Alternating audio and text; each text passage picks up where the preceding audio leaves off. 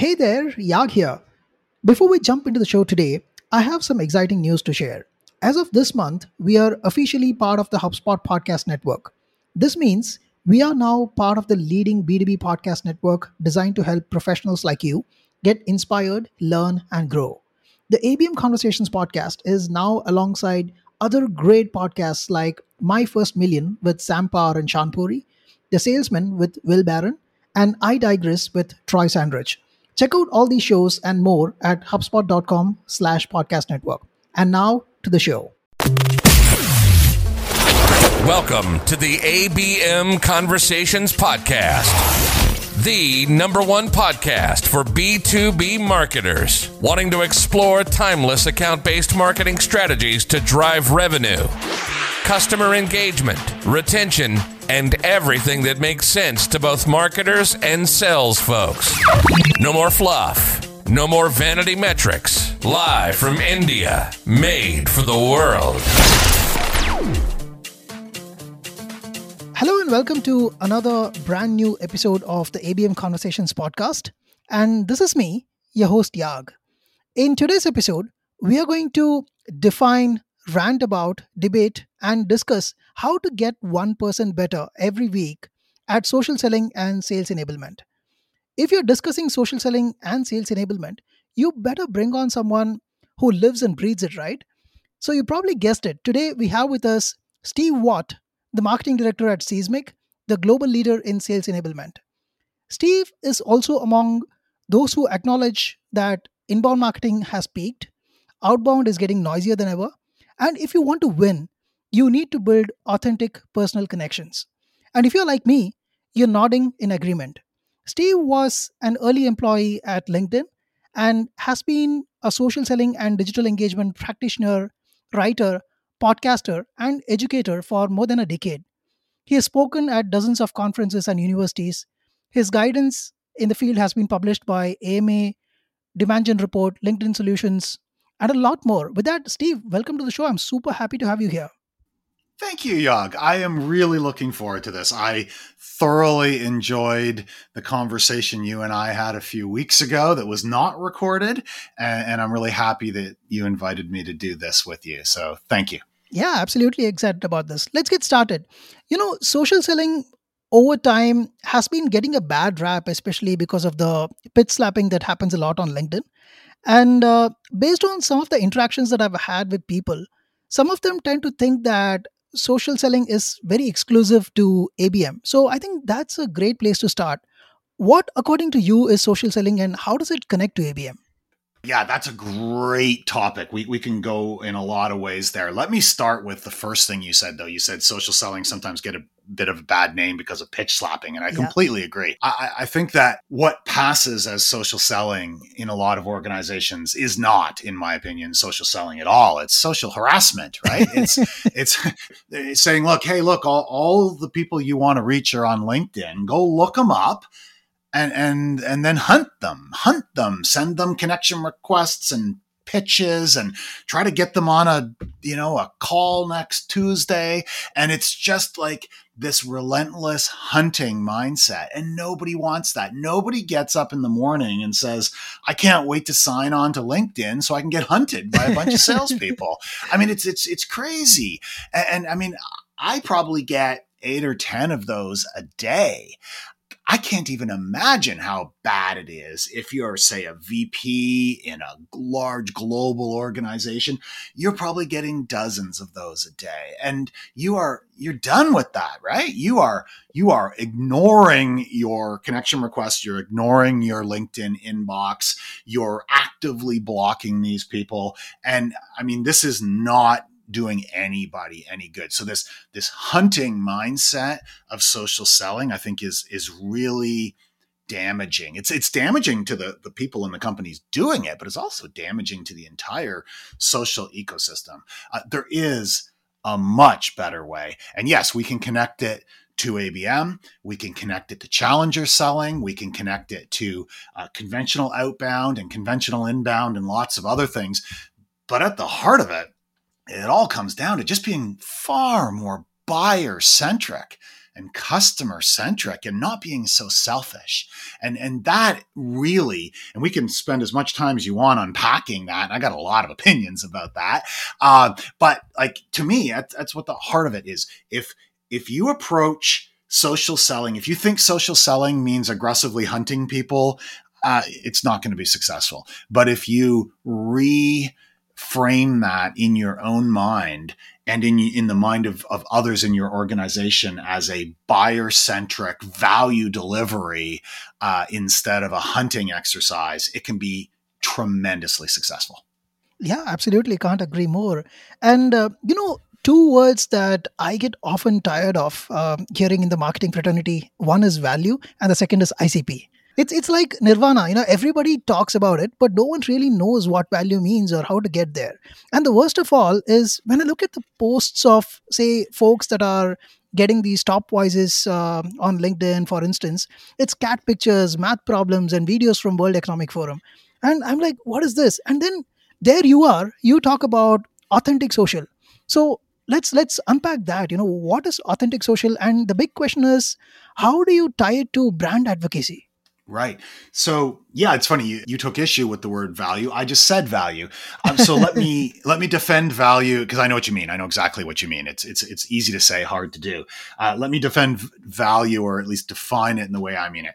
I mean starting from the mindset of understanding why your buyers are on LinkedIn in the first place and then delivering something to them that is both interesting and helpful to them. And that to me is value. So, right. why is anyone on LinkedIn? I said nobody's on LinkedIn to be hunted. Oh, they're also not on LinkedIn to be advertised at right? And and these are the two motions that most organizations do on LinkedIn. Their salespeople hunt and their marketing people or their marketing channels just just like uh, advertise at people. And and then even if they do activate a bunch of their people through employee advocacy or whatever they call it brand ambassadorship in, di- in different firms it's still an advertising function right? It's still me me me us us us. We won an award. We're a best place to work. We're hiring. Our ceo was in the news. We're so amazing yeah. And nobody nobody's on LinkedIn saying I can't wait to be hunted and nobody's on LinkedIn saying I can't wait to read a bunch of advertising. So you wonder why you don't get anywhere. So to deliver value, to be buyer centric, as as you asked, starts with understanding why are they there? Why is anybody there? Well, I, I propose that people are on LinkedIn for two reasons. One, they want to learn, and two, they want to advance their own interests. So how can you freely and regularly share content that is interesting to people, can help them learn something, and can help them succeed, help them thrive as individuals in their own career and as companies. And if you gate everything and everything is about an ask, if everything is about like, hey, let's jump on a call, well, you're not giving freely. You're not being buyer centric. You're trying to take. Um, so I say, give freely, give often, give openly and honestly, share perspectives and learnings and insights and data, share it and, and let that bring the right people towards you. And that to me is value. That to me is buyer centricity. And that is far more effective than hunting and far more effective than old school advertising. Right, right. And where does the authentic part come in? The reason I ask this is because, you know, there is too much of content there on LinkedIn, but there is very few that is really useful to people. Yeah. So where does I, th- I, think that's that's kind of two questions in one, Yag. Yeah. How do you be more authentic and how do you be more valuable, right? And, yeah. and they kind of yeah. go together, but but not entirely. I mean, how do you be more authentic? Well, first of all, just don't always be talking about yourself. Don't just always be advertising, right? You know, if if all you're doing is try to pull people into your webinar or, or get people to apply for your jobs, well, you're you're kind of you know, it's not very authentic. You, you're just kind of like a, an extension of your corporate advertising yeah. voice at this point authentic people have opinions and and perspectives and they have interests outside of work and they they don't have it all figured out. They're still learning and they're open and honest about that. And and authentic people celebrate others. They don't just make it about themselves. They take the time to engage with others and really join in conversations that are not about themselves. So there's lots of things you can be do to be much more authentic. You can write posts and, and make comments in the same way you speak, you know, not sound like this was written by committee, not sound like this was written by a copywriter in the marketing team or at the marketing agency, you know, write like a, a human being, write like you speak. So, I mean, there's lots of things that go into authenticity. Some of it is the mindset you approach it with, and some of it is the actual things that you do and how you do them. And then how do you be valuable? Yeah, I'm, I'm with you. There's, there's a lot of, there's a lot of garbage content on LinkedIn, and I think most of us just scroll right on by. But there's also some great content on LinkedIn. I mean, like I, I can sincerely say I'm a better marketer, a better seller, a better leader, and, and, lots of other things too because of things I've learned on LinkedIn and and you know posts that I've read, videos I've watched. Conversations that I've been active in back and forth in the comments. I've learned so much. And I always recommend to people wherever they're at in their career, if you're not on LinkedIn to learn, you're you're missing something. You're missing something pretty important.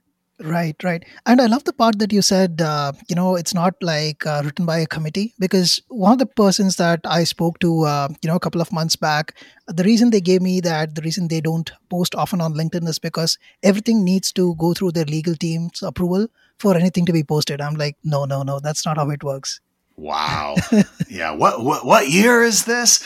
no, I mean now in fairness, in in financial services, a, a regulated industry, yeah. there are legitimate regulations and legitimate restrictions and concerns there. So I have a lot of empathy for firms in uh, financial services. Uh, there are definitely tools, in, including Seismic's own live social tool and others that can help with that. Um, it is tough in regulated industries, right. but if you're hearing that from other industries that are not government regulated in that regard, then that's a really old school mindset, isn't it? and like, you know, I mean, of course you don't want your, there's always risk, right? Yeah. There's, you know, there's, you know, you don't want your people being idiots and saying hurtful things and doing things that damage the company's reputation and everything. But I don't think the way you you manage for that is by telling them either to not ever speak up or to have to have everything cleared by legal. Like wow that is incredibly restrictive. And and your people are going to be left you are going to as a firm you're going to be left behind because your competitors are probably approaching that in a much more modern way. And they're probably training their people to be smart and responsible and then empowering them and enabling them to go out there and build relationships and build trust and and spark business building conversations. You can't do any of that if if you're trying to run every every post and every comment through a legal team. Right absolutely. And if you look at it broadly, you know, all of us here are either selling or doing sales support in one way or the other. And we have companies like, say, Drift and Refine Labs, whose team produces and shares amazing content across formats and uh, that you know creates amazing brand advocacy as well.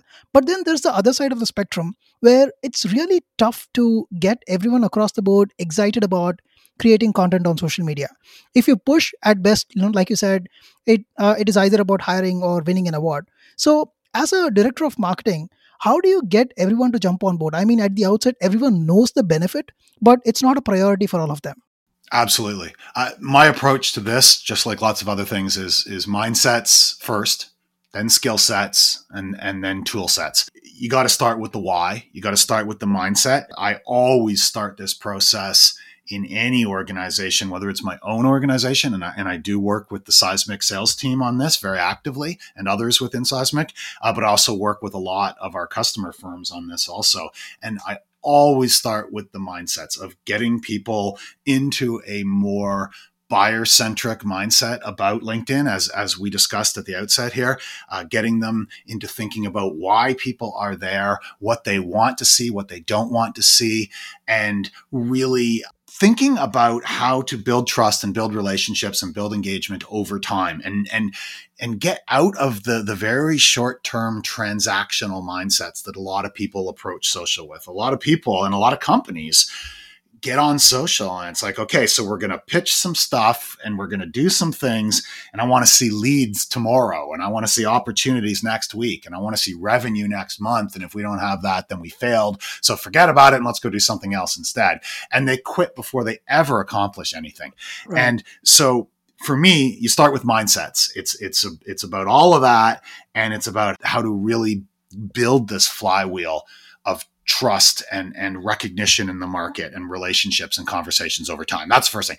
Second thing I, I focus on is skill sets. So once we're in the right mindset, how do we actually engage well with people. Like link think about linkedin etiquette you know when to connect when not to connect um, when and how to comment on other people's posts uh, when and how to uh, respond to comments on your posts what kind of posts you should share how how to leverage corporate content versus third party content versus your own authored content, um, how to think about your content mix across uh, different types of content, and, and how much personal content should you bring in there. Some people don't want to be personal at all on on linkedin. Others arguably go too far that way. So there's so much. Right. so you got you got a mindset piece then you've got a whole skill set you know strategy and, and activation piece.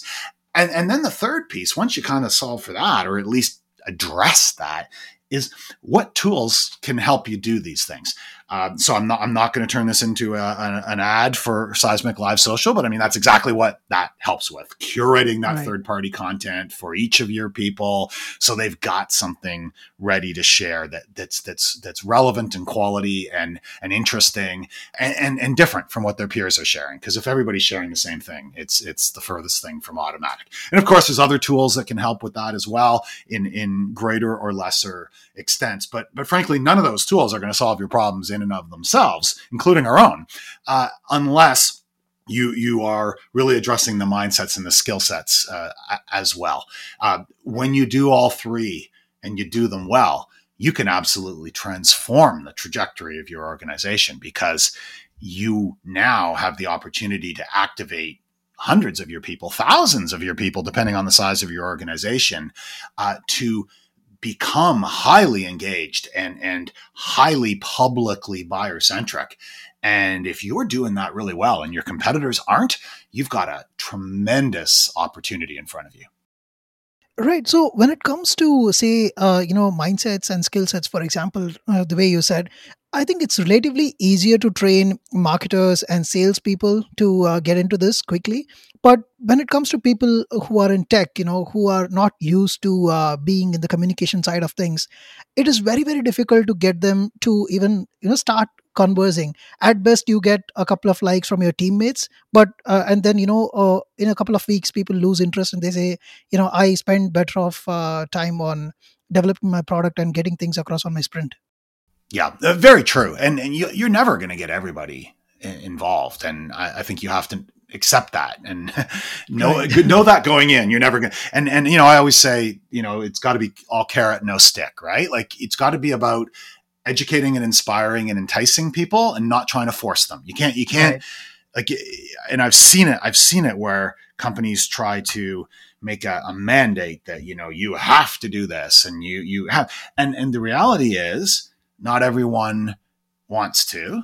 Yeah. Uh, particularly technical staff, as you said. Yeah. Uh, many times they have no interest in this. Yeah. And if you try to force them, that, that's like that's very destructive to your company culture right. and your your people's morale. You if you force them hard enough, you're going to lose some people, and that would be a ridiculously counterproductive thing to do. Right. So, never ever go in with the mindset that you know everybody needs to do this and it's going to be some sort of checkbox thing where i want x number of posts and this is exactly what i want you to do and everything because that that, that is the furthest thing from empowerment and enablement, right? This needs to be about empowerment and enablement. So I always look at it as uh, the more people we can get involved in this, the better. But I would rather have one third of the employees in a company doing it enthusiastically and with real authentic passion because they see the value for their own career and they collectively they see how they're raising the the profile of their firm and they're they're they're helping their firm grow. And if one third of the people do it really well and really authentically that's way better than trying to force everybody to go through the motions absolutely you want to build a voice not a pod so yeah Right. So, extending our um, conversation on social selling to sales enablement as a whole, you know, it's all about setting the right expectations, as you said. So, let's define this. What should be the purpose of social content? Is it sales enablement? Is it going to be showing presence?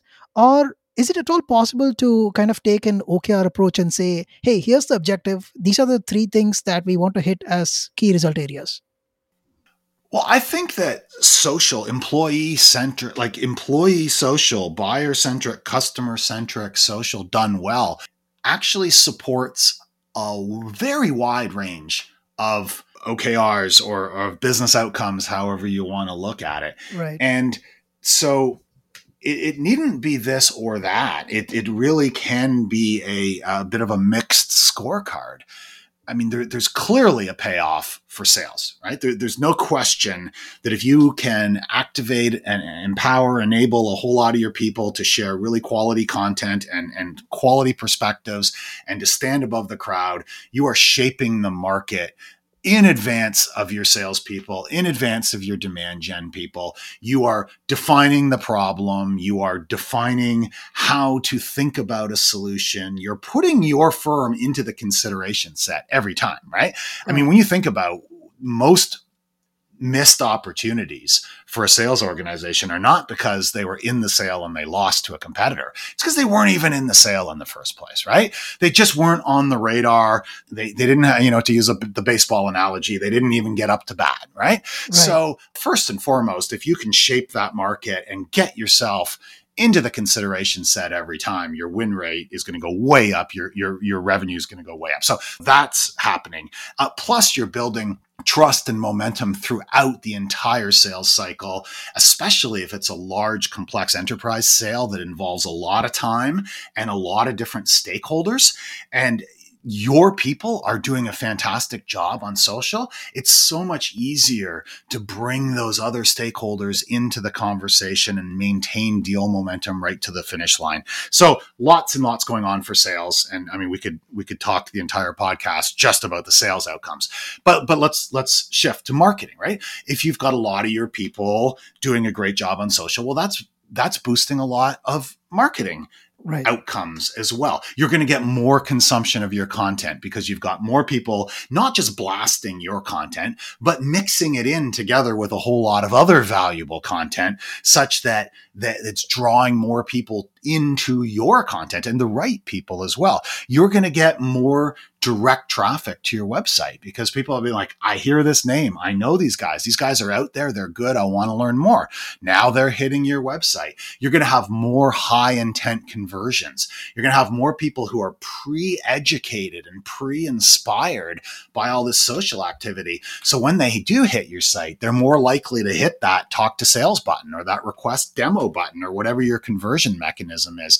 So you should get more traffic. You should get higher quality traffic and you should get higher intent traffic and more content consumption. So marketing's happy too, right? But it doesn't stop with sales and marketing. I mean, to think about it from the perspective of talent acquisition. I mean, it's not so many companies out there, they're just missing the mark, in my opinion. Yeah. There's sharing job postings like we're hiring. That's that's the post. That's it. We're hiring. Well, who cares? You know, the only people who care are people who are actively looking for a job right now. And that's a small portion of everyone. Instead, if you've got a firm that is shaping the market and standing head and shoulders above everybody else, and it's just so obvious that you are driving forward and you've got, you know, really smart, passionate, uh, empowered people in that organization. Now, other people want to start to work like other people who are already happily employed elsewhere. Now they want in on this. Everyone wants to be on a winning team. Everyone wants to be in, in a great company. And so now you've got, you've got far better inbound talent opportunities where like I had just yesterday, I had a really very successful, high performing sales professional that I know from the past reach out to me and say, oh my god it looks like there's something huge going on at seismic. Like i want in on this. Like can you talk to me about about how i could you know per- perhaps get an interview perhaps get a job there because man you guys look like you're rocking. Well that's i'm just like one guy right? Uh, you know magnify that. How many of my peers are getting similar outreach from really high quality talent who are really hard to attract and recruit? And and, and i'm very hopeful that is all going to come together and we're going to make a fantastic hire here. But no no no post saying we're hiring you know absent all this other stuff would have got through to him or anyone else right? So you're you're you're attracting you become a magnet for great talent and then even when your recruiters start reaching out and doing passive talent acquisition and they're actively reaching out to people. If those people know your company and have a positive sentiment about them because they've seen your people everywhere doing great things, well, they're more likely to respond to that outreach from that recruiter. So, I mean, done right, this, this drives sales outcomes. It drives marketing outcomes. It drives talent acquisition outcomes. And, and I'm sure we could, we could keep on going. We could talk about corporate valuations and all sorts of other things. So, I mean, this is not a one trick pony, as they say, right? This is not a, a, single act play. You know, sometimes people think, oh, well, social, it's about lead gen, it's about top of funnel. That's all it. No, no, no, no, no, no. Like it's about, it's about everything. It's about the entire business. You could probably pick any metric within the organization and any business outcome that you're seeking to impact. And you can probably find a legitimate way that active, empowered, enabled people on social can can support that. Wow, you know, Steve, I love your passion for this. Uh, I mean, the emotion with which you said the things that you said, I was like, wow, you absolutely mean it, and I can sense this, right? So I have I've done this in the past, and uh, especially for example, ever since uh, I started posting content out, uh, um, you know, when I joined Avoma, one of the straightest measures that I could measure was that, hey, the number of people searching for the brand name itself has gone up by like 500%. And this is magical. I did not even share a link. It is just I'm talking about things that I do or things that I'm passionate about. And if one or two people can have that kind of an impact, I totally understand, you know, the kind of impact we can have if more people join force. Absolutely. That, that's that's an amazing story, Yag. I love it. Yeah. Like if one person can impact a company metric like that, just think of the power of of harnessing a lot of your people. I love that. Absolutely. I think it's a good time to take a moment and thank the HubSpot Podcast Network. Being part of the HubSpot Podcast Network means we now have a behind the scenes look into the world's number one CRM platform and get to share new information and features that are helping businesses like yours stay connected to their customers, goals, and teams. With improved forecasting tools and custom report builders, you can see how your quarter is going, inspect new deals, and use customizable data driven reports to improve team performance as you grow. With custom behavioral events, you can track site behavior and understand your customers' buying habits all within the platform. And if you're looking for cleaner data with a centralized system, the all new Operations Hub Enterprise gives your ops leads the ability to curate datasets for all users, meaning even faster and more consistent reporting. Learn more about how the HubSpot CRM platform can help connect the dots for your business at HubSpot.com. Right, as a next jump off point, uh, I would love uh, your opinion on challenger sales approach. You know, from our offline conversations, I know that you are a big supporter of the challenger approach. And in fact, I recently wrote a blog on the topic, and while I was doing my research, I felt that the approach was rather too aggressive for my liking. Um, especially the whole idea of take control of the entire conversation, uh, or maybe I'm reading into it a bit too much. But I'm sure it works for uh, you know salespeople of different types. So my question to you is, what do you like best about challenger sales and uh, what do you have to say about challenger sales being regarded as something that is very esoteric as a technique I think, like everything else, Challenger can be done well or it can be done poorly. And I'm not an expert on Challenger sale. It's a mindset and a methodology that I think has a lot of power if done right. But I also absolutely see how it could go wrong. Uh, but where I see the the power of it, and I'm also going to tie it to the social at the end of this. But I mean, the whole idea of teach, tailor, and take control, if done in a really buyer centric and authentically helpful way, that's very helpful and valuable to a buyer, right? Having instead of the old solution, here's how I'd look at it.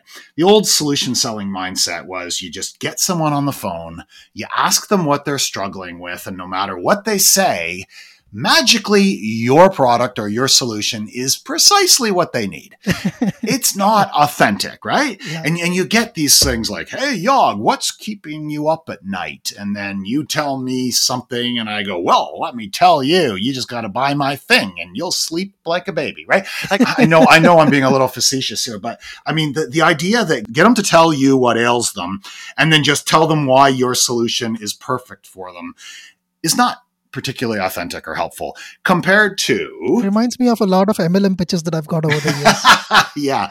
It's it's a lot a lot of sales conversations in a lot of ways. But like, you know, compare that to Challenger done well, which is someone who comes in and says, look, here's what we see changing. Here's how we see the world changing, the market changing, your industry changing. Here's the sorts of things that are causing some firms to win and lose. Here's some stories and some data and some insights that can really help you to succeed. Do you see a way that you could seize those opportunities and those different ways of thinking and different ways of operating your business and perhaps different tools to use in order to improve your outcomes. Now, I, as the buyer, I'm learning something from you. Whether I buy from you or not, I have just learned from this conversation. Well, that's a win for me as a buyer instead of me just telling you what's keeping me up at night and then you pitching me a product, right? So it's, it's more buyer centric if the seller can legitimately teach something. And then if they can tailor, right? If they can tailor what comes next really to the needs and the interests and the priorities of that buyer. And if they can take control of the process, because sometimes, as you well know, sometimes complex B2B sales cycles can just go on forever and seem like they're just like dog chasing its tail, right? And you're, yes. you know, we've demoed 17 different times for, you know, 12 different teams and we're no further ahead than where we were four months ago. And, uh, you know, the amount of time you invest in. So, you know, if you can go in and teach and you can go in and then tailor the, every aspect of the sales cycle and you can take control in a empathetic way take control of the process and what needs to happen. Okay here's here's where we're going to need your compliance team. Here's where we're going to need your legal team. Here's where we're going to need your procurement team. If you as a seller can do all of that with empathy and integrity and legitimate authority, well, then that's really helpful for the buyer. And it's also uh, effective for the seller. So I do believe Challenger done right can be super great. Of course, it can be done wrong if you lack the expertise and the know-how and and and the empathy and you just go in and you try to steamroll through people and let me tell you everything you're doing wrong and here's why you need to buy my thing. Well that that's that's not challenger right? So i, I do believe challenger uh, just like we talked about you know social selling can get a, a bad name when it's done wrong. And so can challenge so can anything. Anything can get a bad name right, when it's right. done wrong. And, and let me just quickly tie this buyer centric social to that right if you're the seller, Yag, and you're selling me, um, how do I know that you have the expertise to teach me, to tailor the process, and to take control of that process? How do I know that you have that if you have no social presence? You're just what, like cold pitching me in, in an email cadence? You're not coming in strong here. Contrast that to if you are consistently publicly sharing high quality content that you are writing and industry content and all sorts of things and you're engaging in conversations and I see you on LinkedIn regularly and I think wow this guy is good. This guy knows my industry. He knows he knows the problems I face. He knows what's what going on out there. Uh, I see that he's an empathetic professional who engages with people in really positive ways, day in and day out on LinkedIn. Now I I will welcome you to come in and teach me and tailor the process and take control. So doing buyer centric social really, really well supports challenger sale. It also supports ABM. You mentioned ABM at, at the beginning. Exact same thing, right? Companies will will spend incredible amounts of time and money on every aspect of their ABM across, you know, the ICP and the value props and the clustering and the tiers and the messaging and the orchestration of all these cadences and everything. And then they just kind of forget about their salespeople and just, well, good luck, guys. But but if, if your salespeople were were really part of that and we're out there doing all these things we're talking about and, and publicly sharing all this expertise, well, they become sort of the final mile of your ABM. And I think not only am I getting multi touch, multi channel overtures from Yag's company across lots of ways that are, are resonating with me, but also Yag and the other salespeople that I, I see out there, they just seem really good. Well, it's one more powerful part of ABM. So this whole buyer centric social thing it, it, you know we said it supports sales it supports marketing it supports hiring but it also specifically supports challenger. It supports abm and lots of other things too. Well, maybe i'm overselling here but i do actually see buyer centric social as kind of like the missing ingredient in a whole lot of different things going on in the business world today yeah, that makes a lot of sense, and I want a lot of these, uh, you know, uh, crypto promoting people to listen to this for promoting anonymity way too much. Yeah, yeah. because at the end of the day, if you don't know who you're buying uh, from, then I think that's a whole different proposition. That part, you know, I I cannot agree more. So for me, the the debate about uh, challenger sales was actually coming from the sales discovery standpoint. Like if you don't understand their problem enough, so I think that you clarified really well. So that makes a lot of sense. Yeah, the way I often approach those first discovery calls, and I do a lot of them, although although I'm a marketer, I, I do a lot of selling. But I'll go in and I'll say, look, this is what we see changing in, in this area. This is what we see some of the most successful companies doing. And this is why they're doing it. This is how it's different from what they did in the past. These are some of the problems that they faced when they started. This is how they overcame it. So I'm teaching.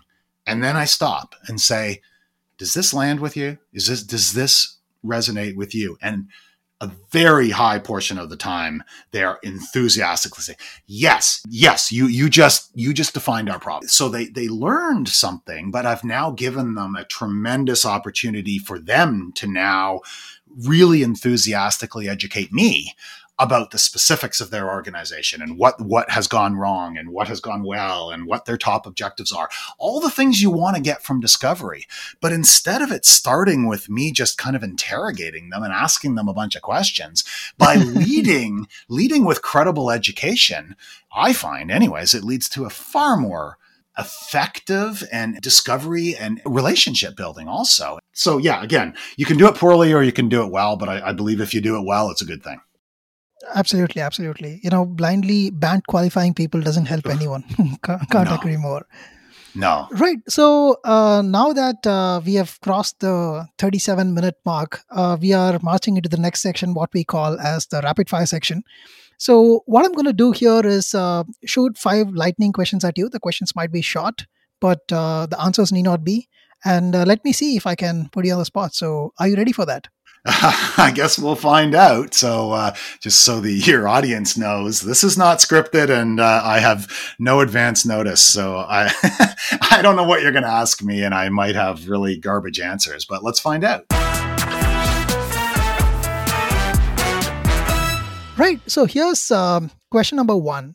What's one metric that you would recommend to measure the effectiveness of sales enablement? Well, one, I'm I don't know if it's necessarily the most important one, but one is the use of the tools. If you have a you know whatever you've deployed gong within your organization so everyone can learn to, to do better calls and or or you've deployed something like seismic for content management and, and engagement or all these other things i mean obviously if it's not being used you got a real problem and and the answer to what to do about it may differ significantly i mean is it because the tool is not a good fit for your organization? Is it because you've failed to properly train it? Is it that you have failed to consistently, you know, practice what you preach in terms of leadership, really leaning into these tools? So, I mean, there's a lot of different outcomes, but I would think that at least at a, a starting point, I would be looking at the consistency with which my people are using these tools. And uh, if those numbers are not strong and growing, well, then I know I've got a real problem. Absolutely. Uh, we should be doing those uh, tool audits every now and then. Otherwise, we would be, uh, you know, paying subscriptions for a long time for tools we are not even using. Yeah, and beyond yeah. that, which is absolutely true, Yag. But beyond that, you're also missing an opportunity. I mean, it's not just the wasted money on a tool that's not being used. It's the wasted opportunity of were we using this properly? Think of the the uh, much better outcomes we could achieve. Absolutely right. All right. So, question number two three things that you wished people didn't call themselves on their LinkedIn headline. oh, yeah. Visionary, thought leader. Oh, and then, of course, the whole gamut of rock star and ninja and Jedi and all those silly things. But yeah, I mean, visionary and thought leader, these are not things you call yourself. yes. These are things that you could work very hard to aspire to hopefully one day somebody else calling you that. And if they do, thank them sincerely. But you don't call yourself a thought leader and you don't call yourself a visionary. And then, yeah, I think the whole rock star ninja guru thing is just silliness. I'm absolutely loving this. Right. So, question number three who in a SaaS organization is most accountable for sales enablement? Oh, well, that depends vastly because obviously, increasingly, SaaS organizations have a sales enablement leader and an entire sales enablement team. So then it's pretty obvious who's most yeah, responsible yeah. for it.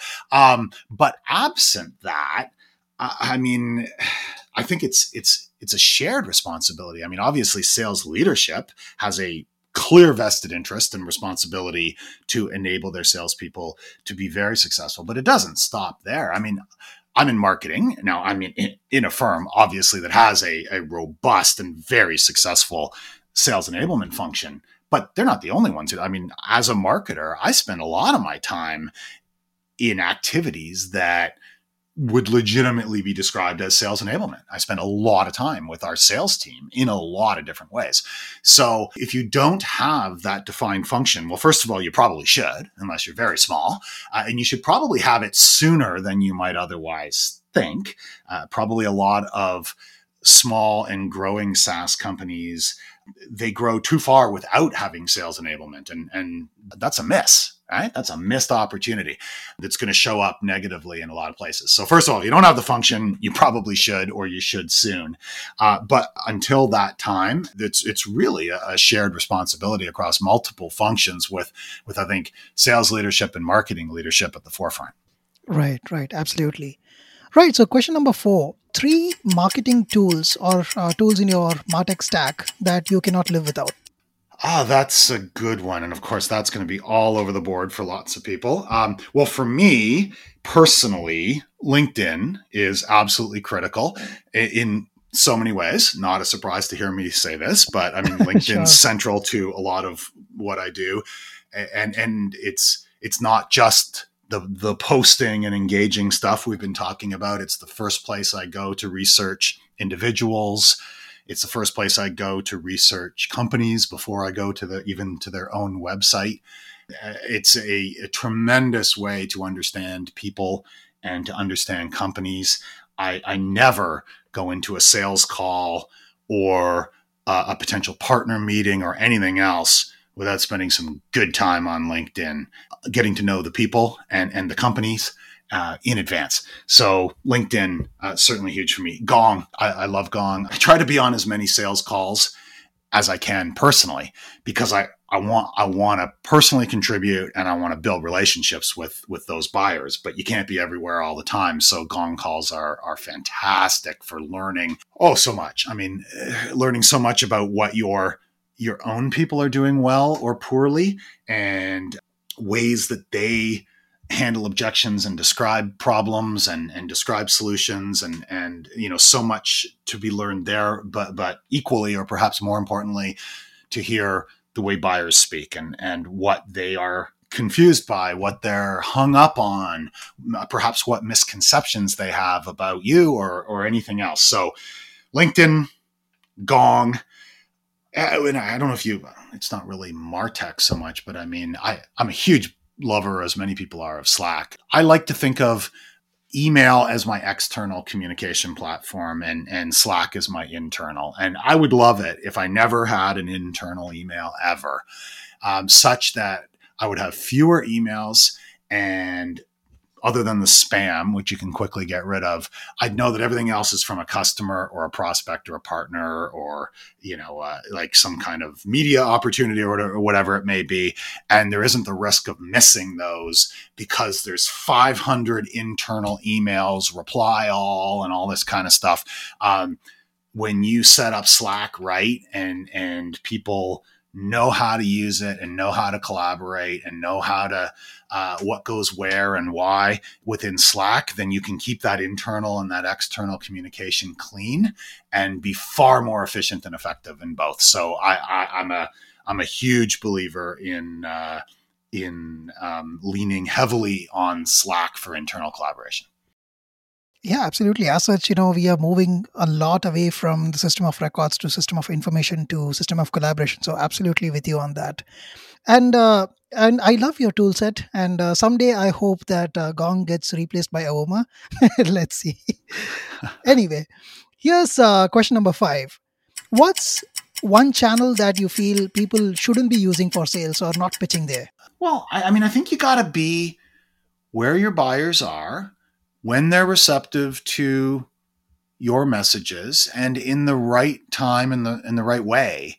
So I, I don't know that I have a good answer for that because I don't think there's any channel that is inherently wrong. It's they're all capable of being used wrong. I absolutely do not want cold spam text messages. Absolutely not.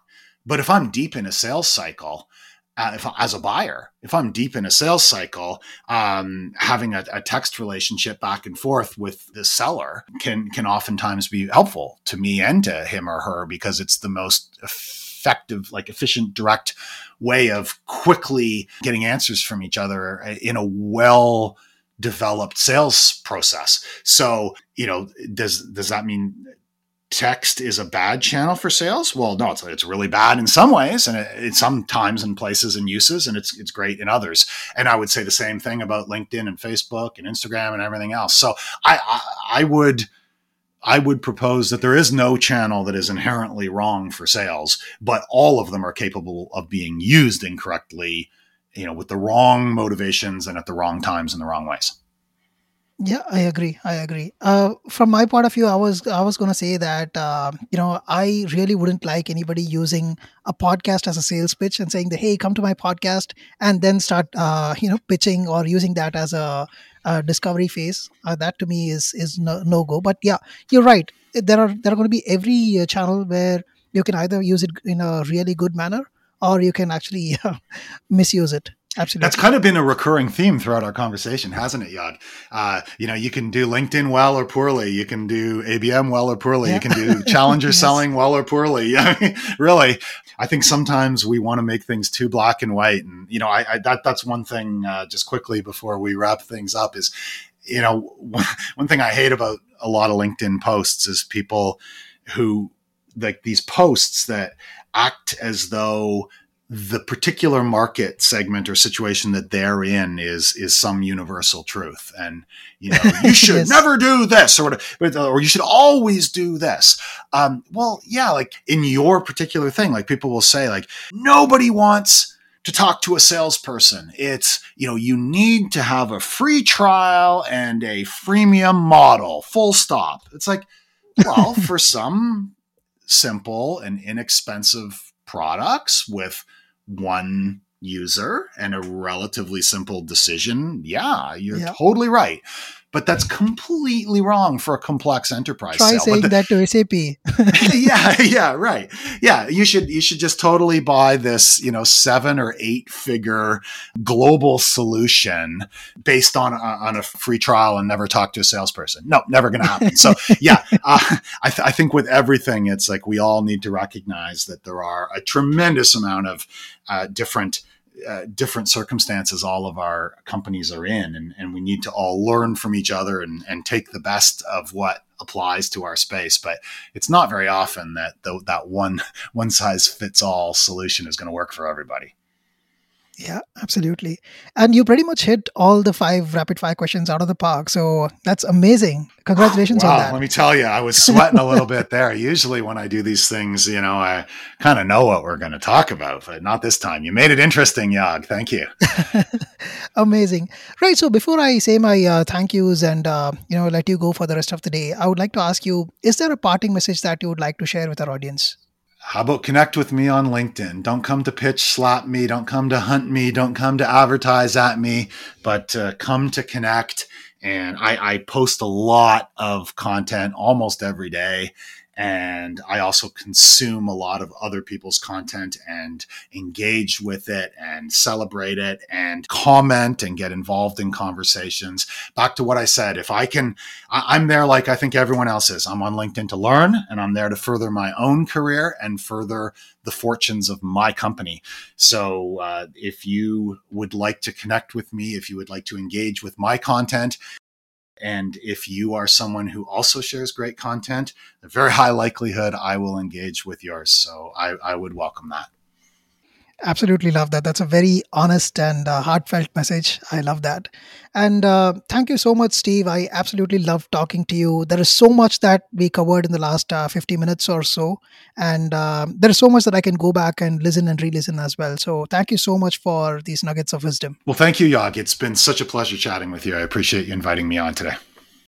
Absolutely. And for the listeners, that's that from us in this episode. And uh, until we connect with you the next time with another guest and another topic, this is bye from me, Yag. Have a good day and take care. Thanks for listening to the ABM Conversations Podcast. Make sure you subscribe and share your comments with us. We're constantly looking for your feedback, thoughts, and suggestions to make the show more relevant to you.